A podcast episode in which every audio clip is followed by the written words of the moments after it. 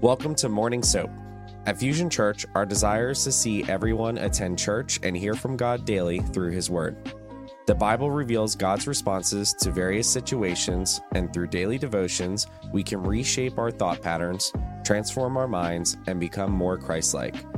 Join us here every Monday through Friday as different pastors and leaders from Fusion Church provide insightful devotions and teachings based on the day's scripture. For the current soap reading plan, visit fusionchurch.cc slash soap and join us as we deepen our understanding and relationship with God. Today, this morning, we are in Luke chapter 2, and we are reading the first 24 verses of Luke chapter 2. So I'm really excited to get into this with you today um, as we really dive into part of the Christmas story. Uh, and so we're excited for that. Um, let's pray and then let's dive into the word. Let's not skip a beat and let's really get into it. All right. Um, so let's pray. Father, we just thank you this morning as we come uh, to you fresh, come to you ready, come to you open, come to you uh, just expecting exactly what you want to bring to our ears today, to our hearts today. Uh, Lord, may um, may you just illuminate us as we get closer and closer to uh, Christmas Day, where we are celebrating the birth of your son, Jesus. Lord, as uh, we know, it's not the birth, but it's the reason he came. Uh, that is such a, miraculous thing uh, that, Lord, uh, you are our Lord and you are our Saviors. Lord, I surrender myself uh, to you that this be your message and not my own. Please teach us all, including myself. In Jesus' name I pray. Amen and amen. All right. Again, Luke 2, we are reading the first 24 verses of that chapter, and I'm reading out of the New Living Translation. Uh, and so let's start and dive into it. Um, now, one thing I want to note in Luke, as we read, I want us to pay very good attention.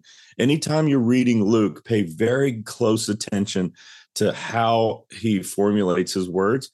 Luke is a phenomenal historian and he's very intentional with how he words things. Uh, and so, therefore, we need to pay attention to that uh, and not mix things up uh, because uh, the devil's in the details, if you will.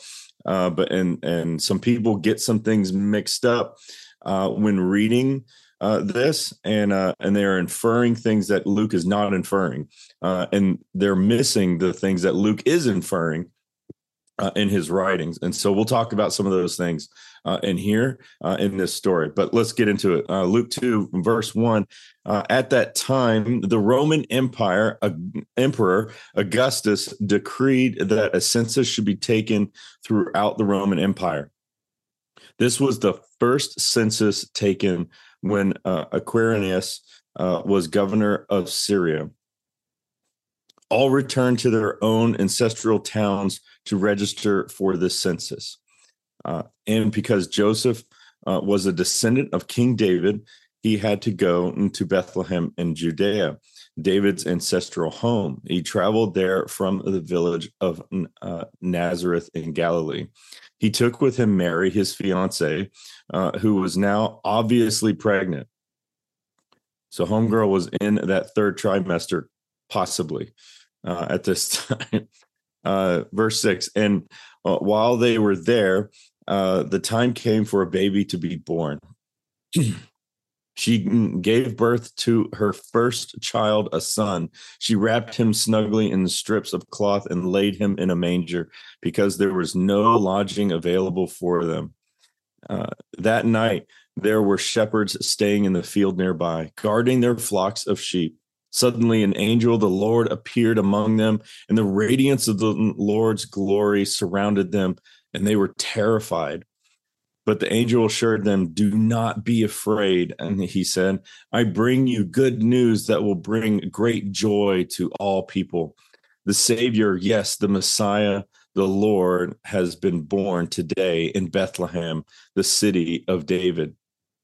And you will recognize him by this sign you will be you will find a baby wrapped snugly in strips of cloth laying in a manger suddenly the angel was joined by a vast host of others the armies of heaven praising god saying glory to god in the highest heaven and peace on earth to those whom God is pleased.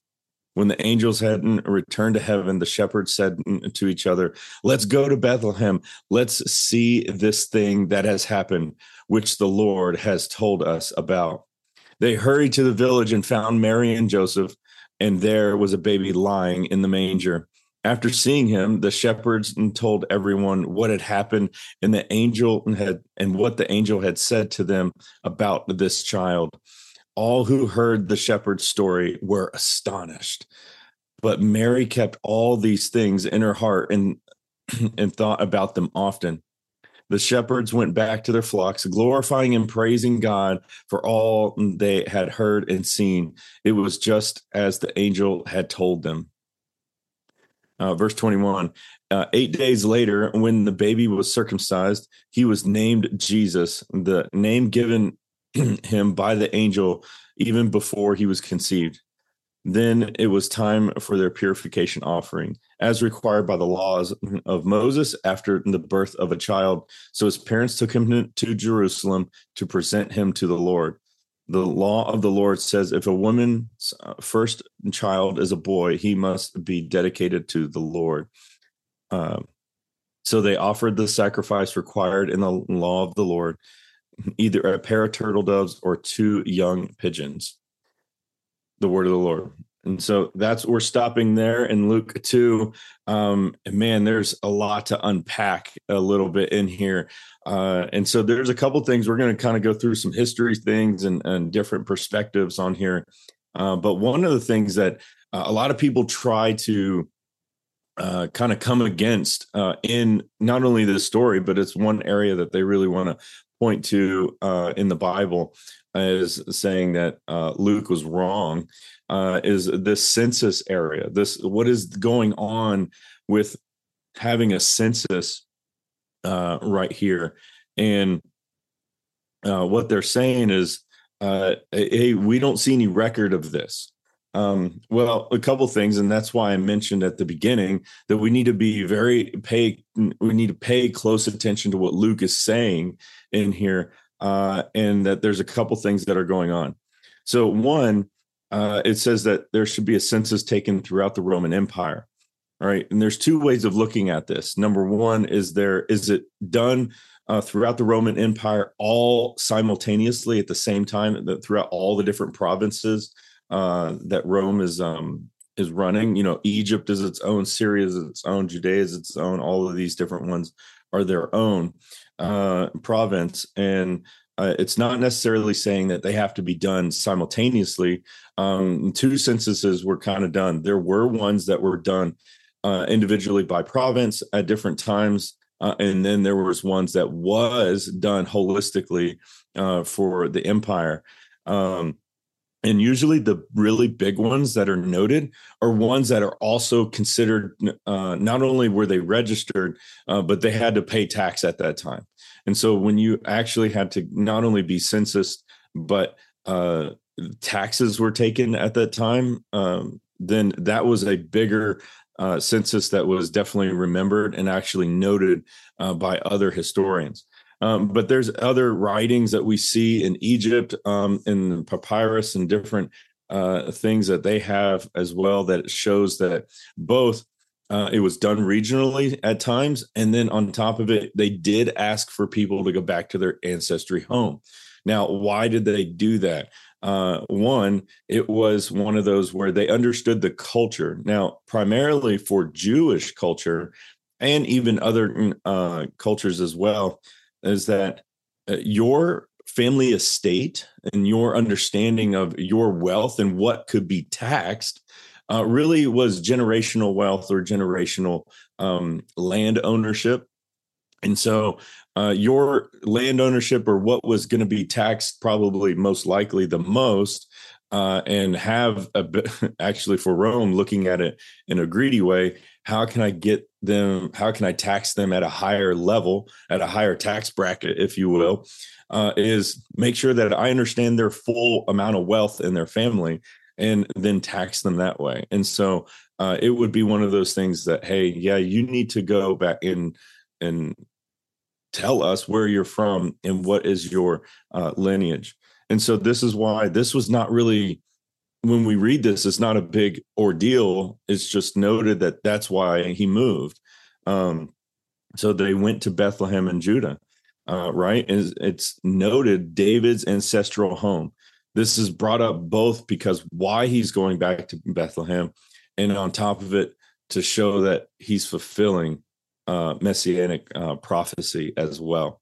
Uh, he tra- traveled there from Nazareth to Galilee. That's uh, er, in Galilee down there. That's about an 80 mile trip. Uh, and so on donkey or horseback, that's long. okay. It's not just getting in your pretty car and going uh, 80 miles, um, which, you know, we can all, that's an annoying drive, but it's not it's it's nothing that's really going to like break the bank, right? Uh, but this was a big deal. Going 80 miles on uh, the back of a donkey, um, that took some preparation and made sure that you had to have the right supplies and everything to do that. So that was a bit of an un- undertaking to do such. Um, but all of this is real. We see that. Um, you know, also in Luke, he notes that this was the first census uh, when uh, Quirinius uh, the, was the governor of Syria.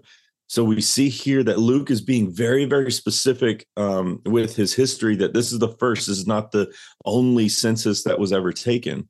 The census that we see that's also mm, that is also noted uh, is a second census later on. Both Luke mentions this second census in Acts, uh, in Acts 5, um, verse 37, it says, in the days of the census, which this was a big one because taxation was actually going on during this one. And it was also brought up uh, in both uh, Tacitus and Josephus's historical writings as well, uh, in saying all of that. Um, we also see the interesting one is that how Luke in the original Greek here he uses the word uh, i don't know how to pronounce it in greek but it basically really means enrollment it's not a taxation thing. It's more of i'm enrolling to make sure i know where you belong or where you come from uh, for later purposes of taxation probably uh, but not at this time. Uh, and so and it was the same word that luke used that's also written in other greek um, orders uh, down to egypt and things like that that they've seen uh, these papyri in egypt um, around that same time ordering a census uh, or an enrollment, if you will, uh, in the same way. And so all of this is Luke is very, very accurate as a, a historian. And so that's one thing whenever we're reading Luke, make sure that you really pay attention to the details that he's putting in his writing because he's very, very good with this. Um, there was a, uh, a, it was a classical historian that really his name was uh, Sir William Ramsay that really uh, attributes to Luke as a first rate historian. Um, uh, he was he wrote uh, historical works of the highest order in which a writer commands excellent means of knowledge either through personal acquaintance or through access to original authorities uh, and he goes on and on to really attribute how good of a historian through his writing that Luke is. And so um, that's just a good tidbit on how we need to read uh, through Luke. But we kind of go on and uh, we see that now we're kind of jumping into uh, the shepherds. Um, and I, I kind of, man, I was like, man, I have a whole bunch of notes already from this because I think I talked on this same part maybe last year or uh, or the year before. Um, but I loved reviewing some of my notes in here uh, of this, and one was there was a, a great similarity. There were two very predominant Old Testament shepherds that were called into uh, their their calling. They were anointed. They they were let known as they were shepherding uh, this great endeavor that God has for them in their life. Uh, and those two great men that we know of in the Old Testament uh, that really follow into this are both Moses and King David. Moses was shepherding uh, his father-in-law's flock. wasn't even his own. He was uh, being a good steward of somebody else's resources, uh, while uh, shepherding those, and then he runs into the burning bush and that's when moses you know we we get the story of the burning bush and uh, the Lord is giving him his calling, giving him his mission uh, to go free Israel out of uh, bondage from Egypt and then uh, continue to move into the promised land. And then all of the amazing story of Moses and what he's done. Uh, and then on top of that, the other amazing shepherd that was out there shepherding uh, the flock was forgotten about by his own family. Um, his own father basically completely ignored him, uh, brought all of his other sons uh, to the prophet Samuel. And Samuel said, No, you have another son. And that's the one I'm here to anoint as the king. Where is he? And they said, Oh, you mean whatever, David? He's out with the flock and David was out there shepherding, and they bring him in, and he is anointed then as a young man to be king uh, later down the road. And of course, we know the story of David uh, dealing with a lot of ups and downs in life to even get to be king, and then his ups and downs as king as well. Uh, and then the pro- propheticness of that through the line of David would be the Messiah and we see that both in the genealogy of of Joseph and the genealogy of Mary. Uh, and those two are mm, uh, you see those in both Luke and in uh, Matthew. Those two genealogies there. But we see that uh, here that these shepherds are called, these shepherds are uh, being pulled out. And the big note about the shepherds specifically in Bethlehem is that they're more likely the shepherds that were holding on to not just any flock of sheep, but the flock of sheep that belong to the temple of the Lord in Jerusalem. Uh, they were there, they were yes, shepherds are uh, some of the lowliness, uh, lowliest jobs uh, to have. Um, I think I made the joke probably like Mike Rowe's dirty jobs probably would have talked about being a shepherd back then uh, on his show if he did a show then on dirty jobs. But that's what it was. It was, you know, it was not a pretty, it was not glamorous. It was not something that you went home uh, proudly to tell other people. I mean, you, I was a shepherd, but it's not anything to go, oh my goodness, look at me. Um, and uh, but we see that hey that is what's going on these shepherds that are just it's so symbolic not only of great men of uh, the old testament that were called into their calling but here is the king of kings and the lord of lords that is coming to earth to shepherd his flock, to shepherd his kingdom, to come about and bring on uh, an even greater message uh, to us all. And we see this beautifulness of that the angels are coming and they come and see these shepherds. And there's this level that I think on surface we would say, man, how would you be afraid to see an angel? Um, why is that so uh, fearful. Like I, I would love to see an angel like just appear out of nowhere in the glory of the Lord. And it's this level of um I heard a lot of this in in uh, some near death experience uh, is that uh, when you're in that kind of presence of the Lord, there's just this instant understanding of your brokenness. There's this instant understanding of um, what you honestly deserve versus the grace of our Lord. Like we we understand it to a level here, but there's like this clear, clear understanding.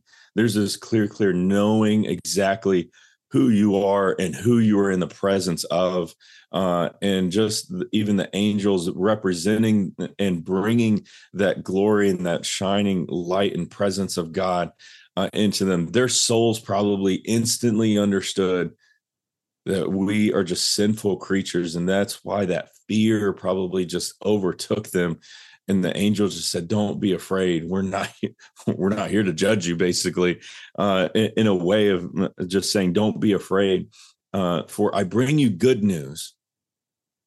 I bring you good news that um, that there will be great joy to all people there's great joy to all people all people that know jesus as their lord and savior has this joy that we've been talking about uh, in church these past Sundays, and we're going to talk even more on our Christmas Eve service of that joy of the Lord, that joy, joy that we know deep inside of us, um, that is just absolutely, uh, you know, it just it it permeates out of us. Uh, we know and sense that it's still there even in hard times. We know and sense that it's still there when we're grieving when we're going through uh, difficult situations. Uh, it's that joy that only jesus can bring us. And so we're excited about that. Uh, but these shepherds are like wait what's going on? This is wild. Look at all of this. And then more angels show up and just start uh, just praising God and saying, Peace, peace is coming, you know, and, and there's such a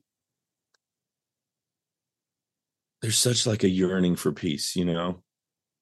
Um, there was even a uh, uh, a pagan Greek writer uh, that talked about how even emperors and rulers of this world can bring about peace by just not having war but no ruler of this earth can actually bring peace that brings peace to a man's soul that there's nobody that and i'm paraphrasing basically what this guy said but that's ultimately what it was is that there's no there's nothing on this earth and there's nothing that humans can do that can honestly bring peace to our heart and our soul we need Jesus. We need something supernatural, is how this um, Greek pagan author is understanding it that there's something supernatural that must bring us peace because we cannot honestly bring peace for ourselves.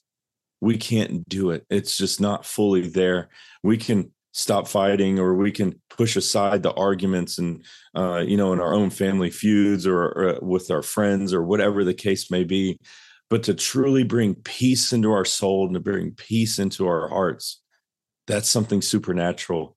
And that's something only God and that Jesus came to do. And that's why this birth is so miraculous. That's why this birth is so amazing, is because of the reason for the birth. The reason for the birth. Suddenly, an angel was joined by a vast host uh, of others, the armies of heaven praising God and saying, Glory to God in the highest, and peace on earth to those whom God is pleased. And see, here's that uh, one of those things like God, okay, so uh, only to those that God is pleased. God is pleased when we repent and turn to Him. God is pleased that when we uh, come and say, Lord, I, I want to be uh, with you. I want to focus on you. I want to learn from you. I want to sit in your presence. That ultimately, God just loves all of us and welcomes any of us that come back and repent and turn to Him. And that's the big thing is that peace is at hand because of Jesus. Peace is at hand because of the mercy and grace of our Lord. And so, like anybody that is needing peace today, just turn to our God. That's it. That's it's as simple as that. And just recognizing who you honestly are and just saying, God, come into my life, come be a part of me, be my Lord and Savior, that I know you are and I receive you today. That's the good news that has come through Jesus Christ. That's the beauty of the story. And that these shepherds, so they're told, um, they're told also, hurry to the village. Uh, and they found Mary and Joseph there lying. And it's because these angels were told, go to Bethlehem, let's see the things. Uh, no, wait, that was the wrong verse. Uh, here it is. You will recognize him by the sign. This is verse 12. This is where it is. Uh, you will find a baby wrapped snugly in strips of cloth lying in a manger. Why did the angel specifically say that? Because of two things.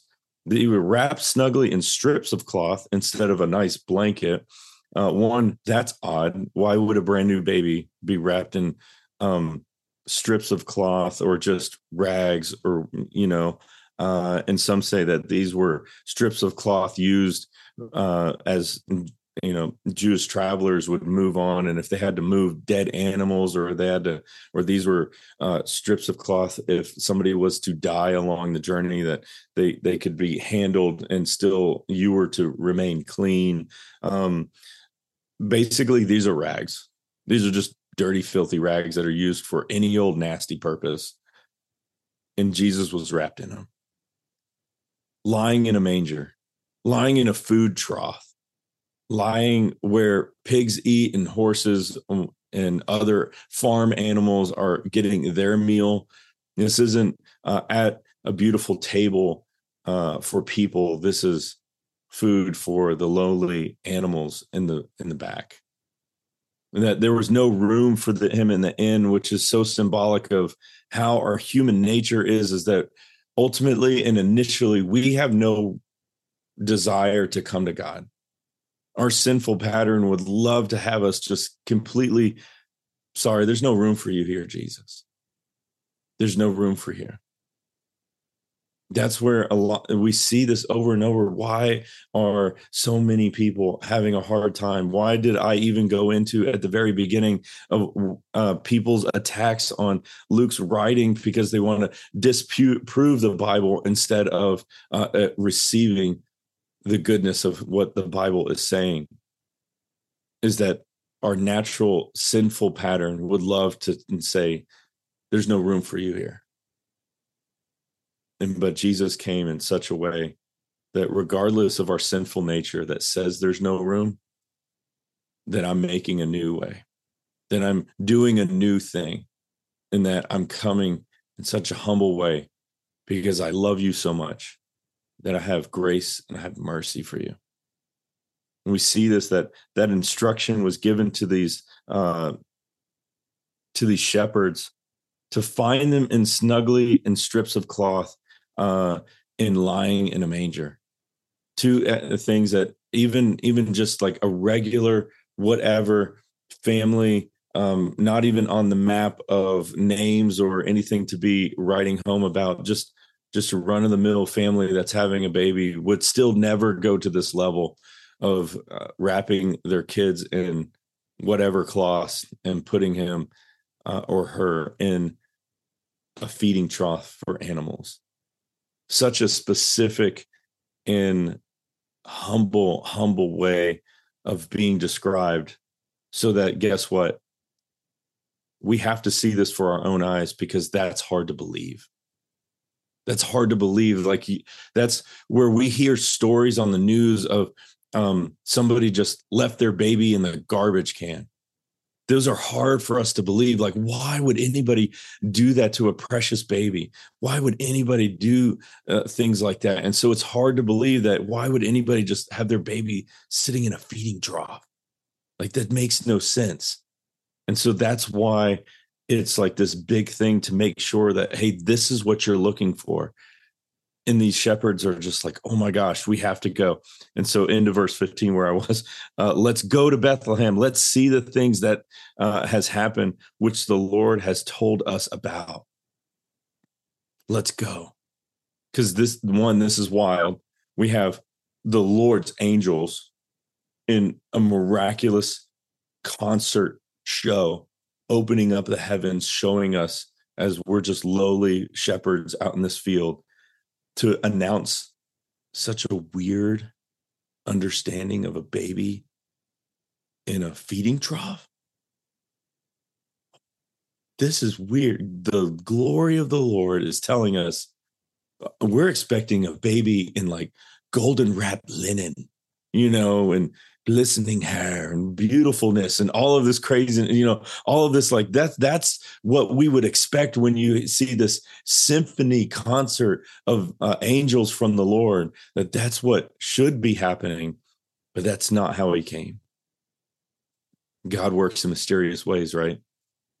What are those crazy mysterious ways that god is working or has worked in your life that guess what? People have to know you to believe it people have to have almost seen you go through it to believe it because that sounds crazy. That sounds wild. There's no way that's real. But God's doing something like that. God's doing this and thing, this new thing, this wild, crazy. This was outside of our mind, outside of our comprehension, outside of what we would consider to be possible. But God makes a way through the impossible to be possible. Out of what our culture says should happen, God often works such opposite ways. And so for us, that's something I want us to think about as these shepherds are going to see something that is so contrary to what we would think needs to happen. What are the things that have happened in your life that, guess what, only God could do? What is that story in your life that you need to praise God for?